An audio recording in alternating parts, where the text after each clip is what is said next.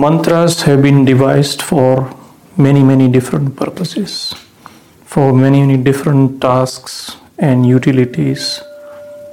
So, practically, there is mantra for every day to day activity. There is a mantra even for different ceremonies or rituals. And there are also mantras to remove some troubles in life. For example, either a physical sickness or ailment, or there could be issues on a psychological level or on emotional level within a family or within our surroundings. So, one thing that uh, a mantra practitioner has to very clearly remember is that, for example, when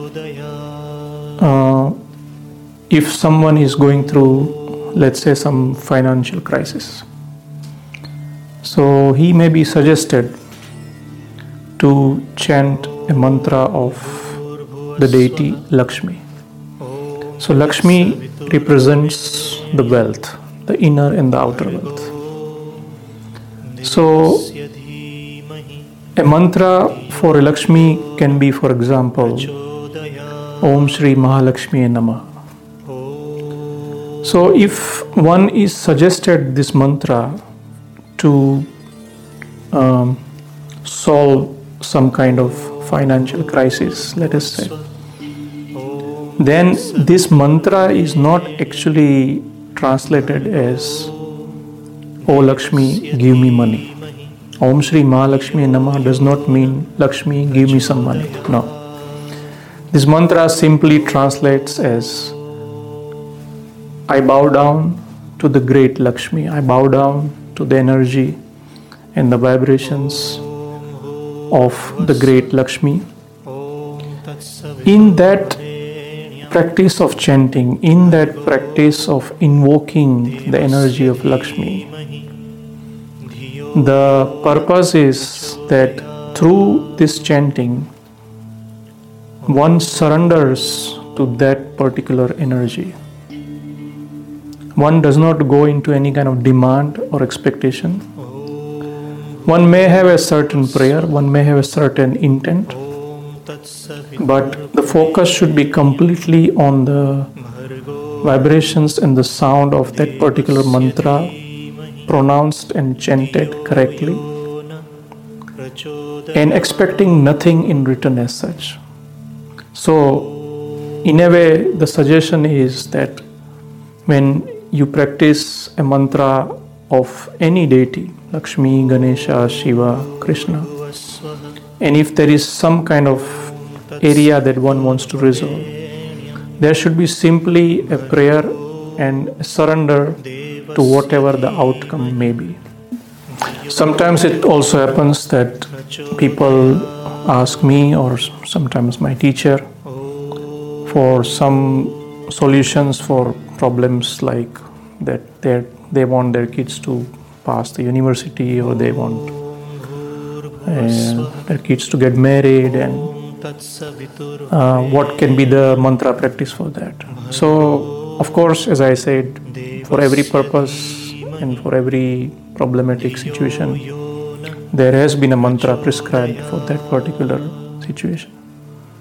But what one must remember is that in that practice one should simply accept at the end of the day that whatever the result may come, that was the right thing for that particular situation. It may be that the result is not what we expected, but we must trust the higher energies, the higher sources. That when we, for example, invoke Lakshmi or Saraswati or Ganesha, that we let them decide what is the right thing for us. So sometimes when we are praying for a particular purpose, but the result may be something else, we can simply accept it gracefully that, okay, maybe my demand was something else or my need was something else, but the higher energy knows what is right for me. And that is exactly what is being provided. So many times many mantra singers or some yoga teachers especially in kundalini yoga they kind of claim that okay this mantra will do this or this mantra will heal or this mantra will do that.